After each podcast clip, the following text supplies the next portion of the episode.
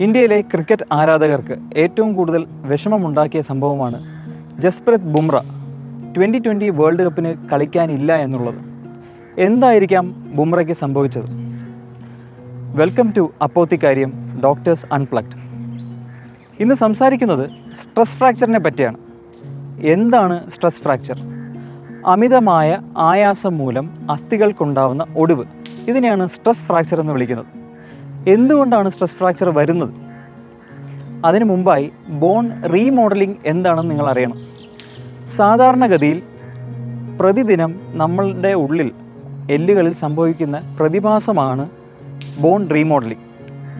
ബലം കുറഞ്ഞ എല്ലുകളുടെ കോശങ്ങൾ നശിക്കുകയും പുതിയത് വരികയും ചെയ്യുന്നു. ഇതിന് നോർമലി എടുക്കുന്ന ഒരു ടൈം പീരീഡ് ഉണ്ട്. എന്നാൽ നമ്മൾ അമിതമായി ആയാസം കൊടുക്കുമ്പോൾ എല്ലിന് ഈ ടൈം പീരീഡ് കിട്ടാതെ പോകുന്നു. അങ്ങനെ വരുമ്പോൾ എല്ലിന് ബലക്കുറവ് വരികയും അതിൻമൂലം എല്ലുകൾ ഒടിയാൻ സാധ്യതയും ഉണ്ടാകും ഇതാണ് സ്ട്രെസ് ഫ്രാക്ചറിന് കാരണം.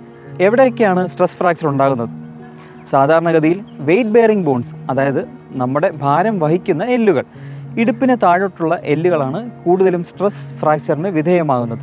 അതുകൂടാതെ നട്ടെല്ലിലും സ്ട്രെസ് ഫ്രാക്ചർ ഉണ്ടാകാം. എന്തൊക്കെയാണ് സ്ട്രെസ് ഫ്രാക്ചറിന്റെ സിംറ്റംസ് ഇത് നമുക്ക് ഓരോ ഘട്ടം ഘട്ടമായി കാണാം. ആദ്യത്തെ ഘട്ടത്തിൽ ഒരു ഉദാഹരണത്തിന് ഒരു റണ്ണർ ഒരു ദിവസം അഞ്ഞൂറ് മീറ്റർ മാത്രം ഓടുന്ന ഒരാളാണ്. അയാൾ പെട്ടെന്നൊരു ദിവസം അയ്യായിരം മീറ്റർ ഓടുകയാണെങ്കിൽ അതായത് അഞ്ച് കിലോമീറ്റർ ഓടുകയാണെങ്കിൽ അയാളിൽ എക്സ്ട്രാ സ്ട്രെസ് വരുന്നു. അതിൻ മൂലം അയാൾക്ക് കാലിന് ആദ്യം ചെറിയ രീതിയിലുള്ള വേദന വരുന്നു. അത് വകവയ്ക്കാതെ അടുത്ത സ്റ്റേജിൽ വീണ്ടും അയാൾ ഓടുകയാണെങ്കിൽ അയാൾക്ക് വീണ്ടും കാലിന്റെ വേദന കൂടുന്നു അത് സിവിയർ പെയിൻ ആകുന്നു. ഈ അവസരത്തിൽ ടെൻഡർനെസ് കൂടി ഡെവലപ്പ് ചെയ്യുന്നു. അതായത് എല്ലുകളിൽ തൊടുമ്പോൾ അയാൾക്കുണ്ടാകുന്ന വേദന. ഇതാണ് രണ്ടാമത്തെ സ്റ്റേജ് ഇതിനെ നമ്മൾ ടിബിയൽ സ്ട്രെസ് സിൻഡ്രോം അല്ലെങ്കിൽ ഷിൻ സ്പ്ലിന്റ് അല്ലെങ്കിൽ ടിബിയൽ സ്പ്ലിന്റ് എന്ന് വിളിക്കുന്നു. ഇനി മൂന്നാമത്തെ സ്റ്റേജ് ഇതും വകവയ്ക്കാതെ അയാൾ അടുത്ത ദിവസവും ഓടുകയാണെങ്കിൽ ഒരു പക്ഷേ എല്ലുകൾ ഒടിയാൻ സാധ്യതയുണ്ട്. ഇതാണ് സ്ട്രെസ് ഫ്രാക്ചർ എന്തൊക്കെയാണ് സ്ട്രെസ് ഫ്രാക്ചറിന്റെ റിസ്ക് ഫാക്ടേഴ്സ്? ഒന്ന് സർട്ടൻ സ്പോർട്സ് അതായത് ഹൈ ഇമ്പാക്റ്റ് ആക്ടിവിറ്റീസ് ഉള്ള സ്പോർട്സുകൾ സാധാരണഗതിയിൽ ഫുട്ബോൾ ജിംനാസ് പിന്നെ ഡാൻസേഴ്സ് അത്ലറ്റ്സ് രണ്ടാമതായി ഇൻക്രീസ്ഡ് ആക്ടിവിറ്റി അതായത് ഒരു സെഡൻഡറി ആയിട്ടുള്ള ഒരാൾ പെട്ടെന്നൊരു ദിവസം എക്സസൈസ് ചെയ്യാൻ ഇറങ്ങി പുറപ്പെടുന്നു. അയാൾക്കുണ്ടായേക്കാവുന്നതായിരിക്കാം സ്ട്രെസ് ഫ്രാക്ചർ അല്ലെങ്കിൽ ഒരുപക്ഷെ സാധാരണ രീതിയിൽ ചെയ്യുന്ന വ്യായാമം അമിതമായ ആയാസത്തോടുകൂടി അല്ലെങ്കിൽ അതികഠിനമായി ചെയ്യുമ്പോൾ സ്ട്രെസ് ഫ്രാക്ചർ ഉണ്ടാകാം. മൂന്നാമത്തെ കാര്യം സെക്സ് ഡിഫറൻസ് അതായത് സ്ത്രീകളിൽ പുരുഷന്മാരെ അപേക്ഷിച്ച് സ്ട്രെസ് ഫ്രാക്ചർ ഉണ്ടാകാനുള്ള സാധ്യത വളരെ കൂടുതലാകുന്നു. രണ്ട് കാരണങ്ങളാണുള്ളത്. ഒന്ന് സ്ത്രീ സ്ത്രീകളിൽ മെൻസ്ട്രൽ പീരീഡ് ചിലപ്പം കുറയാം ചിലപ്പം ആബ്സെന്റ് ആകാം. ഇത് കാരണം ഹോർമോണൽ ലെവൽസിൽ ഫ്ലക്ച്വേഷൻസ് വരാം. ഇത് കാരണം എല്ലിന്റെ ബലം കുറയാം അങ്ങനെ സ്ട്രെസ് ഫ്രാക്ചർ ഉണ്ടാകാം. നാലാമത് പ്രോപ്പർ ഫുഡ് വെയർസ് യൂസ് ചെയ്യാത്തതുകൊണ്ടായിരിക്കും. ഒരു പക്ഷേ ഉപയോഗിക്കുന്ന ചെരുപ്പുകൾ അതായത് ഷൂസുകൾ ചിലപ്പം ക്വാളിറ്റി ഇല്ലാത്ത ഗുണനിലവാരം ഇല്ലാത്തതായിരിക്കാം അല്ലെങ്കിൽ ഒരുപക്ഷെ കീറിപ്പറഞ്ഞതായിരിക്കാം.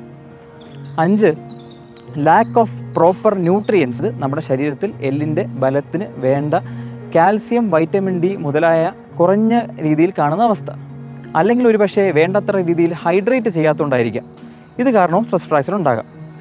ആറാമത്തത് ഫ്ലാറ്റ് ഫൂട്ട് ഉള്ളവർ. ഫ്ലാറ്റ് ഫൂട്ട് ഉള്ളവരിൽ ഷോക്ക് അബ്സോർബിങ് ആക്ഷൻ കുറച്ചുകൂടെ കുറവായിരിക്കും. അതുകൊണ്ട് അവർക്ക് സ്ട്രെസ് ഫ്രാക്ചർ വരാൻ വളരെ എളുപ്പമാണ്. ചില ആൾക്കാരിൽ അവരുടെ എല്ലുകൾ പൊതുവേ ബലക്കുറവുള്ളതായിരിക്കാം. ഉദാഹരണത്തിന് ഓസ്റ്റിയോപൊറോസിസ് ഉള്ളവർ. അവരിൽ സാധാരണ രീതിയിലുള്ള വ്യായാമം ചെയ്യുമ്പോൾ പോലും സ്ട്രെസ് ഫ്രാക്ചർ വരാൻ സാധ്യതയുണ്ട്. ഡയഗ്നോസിസ് സ്ട്രെസ് ഫ്രാക്ചർ എങ്ങനെ നമ്മൾ ഡയഗ്നോസ് ചെയ്യും?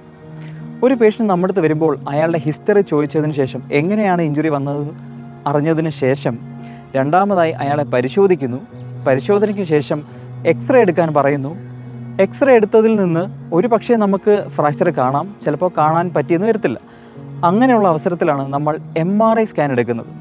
എം ആർ ഐ സ്കാനിൽ നമുക്ക് ചെറിയ രീതിയിലുള്ള പൊട്ടലുണ്ടെങ്കിൽ പോലും അതിൽ വ്യക്തമായി കാണാൻ പറ്റും.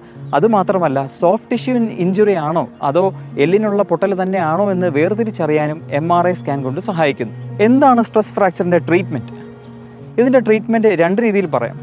ഒന്ന് സ്ട്രെസ് ഫ്രാക്ചർ ഉണ്ടായിട്ടുണ്ടോ അതോ ഇല്ലയോ എന്നുള്ള രീതിയിലാണ് ഇതിന്റെ ട്രീറ്റ്മെന്റ് പോകുന്നത്. സ്ട്രെസ് ഫ്രാക്ചർ വന്നിട്ടില്ല. ടിബിയൽ സ്ട്രെസ് സിൻഡ്രോം അല്ലെങ്കിൽ ഷിൻ സ്പ്ലിന്റ് മാത്രമേ ഉള്ളൂ എന്ന് വിചാരിക്കുക. അങ്ങനെയാണെങ്കിൽ ആദ്യം നമ്മൾ റെസ്റ്റ് കൊടുക്കും. അതിനുശേഷം അയാളുടെ ആ ഭാഗത്തിന് ഇമ്മൊബിലൈസ് ചെയ്യും. അതിനെ അനക്കാതെ വെച്ചേക്കും. ഒരുപക്ഷെ ഒരു പ്ലാസ്റ്റർ ഇടാം. മൂന്നാമതായി സിംറ്റംസ് കുറഞ്ഞതിന് ശേഷം അയാൾക്ക് ഫിസിയോതെറാപ്പി കൊടുക്കാം.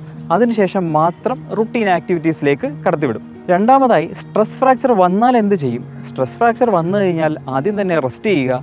ആ ഭാഗം അനക്കാതെ ഒരുപക്ഷെ ഒരു പ്ലാസ്റ്റർ ഇട്ടേക്കുക. ഏകദേശം മിനിമം ഒരു ആറാഴ്ചയെങ്കിലും പ്ലാസ്റ്റർ ഇടേണ്ട അവസ്ഥ വന്നേക്കാം. അതിനുശേഷം അയാളൊരു കായിക താരമാണെങ്കിൽ മിക്കപ്പോഴും ഒരു സർജറി വേണ്ടി വന്നേക്കാം. കാര്യം അയാളെ നേരത്തെ നടത്തിക്കാൻ വേണ്ടി ഒരു സർജറി ആയിരിക്കും ഒരുപക്ഷെ നല്ലൊരു ഓപ്ഷൻ. ഇനി സർജറിക്ക് ശേഷം എങ്ങനെ വേണം? സർജറിക്ക് ശേഷം ആദ്യം നമ്മൾ റെസ്റ്റ് എടുക്കുക അതിനുശേഷം പതുക്കെ ഫിസിയോതെറാപ്പി ചെയ്യുക. എന്നിട്ട് മൂന്നാമതായി മാത്രം അതും ലോ ഇമ്പാക്റ്റ് ആക്ടിവിറ്റീസിലേക്ക് കടക്കുക. എന്നിട്ട് അതിൽ കുഴപ്പമില്ലെങ്കിൽ മാത്രം ഹൈ ഇമ്പാക്റ്റ് ആക്ടിവിറ്റീസിലേക്ക് കടക്കുക. സ്ട്രെസ് ഫ്രാക്ചർ വരാതിരിക്കാനായി നമുക്ക് എന്ത് ചെയ്യാൻ സാധിക്കും? ഒന്ന് മേക്ക് ചേഞ്ചസ് സ്ലോലി അതായത് സാവധാനത്തിൽ മാത്രം പരിശീലനം പതുക്കെ കൂട്ടുക. അതിന്റെ കാഠിന്യം പതുക്കെ മാത്രം കൂട്ടുക. ഗ്രാജുവലി ആൻഡ് സ്ലോലി പ്രോഗ്രസീവ് രണ്ട് proper nutrient intake and proper hydration മൂന്ന് മസിൽസ് എക്സസൈസിന് മുമ്പ് പ്രോപ്പറായിട്ട് സ്ട്രെച്ച് ചെയ്യുക. നാല് പ്രോപ്പറായിട്ടുള്ള ഫൂട്ട് വെയർസ് ധരിക്കുക. നേരത്തെ പറഞ്ഞതുപോലെ ഗുണനിലവാരമുള്ള നല്ല ഷോക്ക് അബ്സോർബിങ് ആക്ഷനുള്ള ഷൂസുകൾ ധരിക്കുക. ജസ്പ്രത് ബുംറയ്ക്ക് എന്തുകൊണ്ടാണ് ട്വന്റി ട്വന്റി വേൾഡ് കപ്പ് കളിക്കാൻ സാധിക്കാതെ പോയത്? അതിനു മുമ്പായി സ്ട്രെസ് ഫ്രാക്ചർ നട്ടലിലും വരാം എന്ന് നമ്മൾ മനസ്സിലാക്കുക.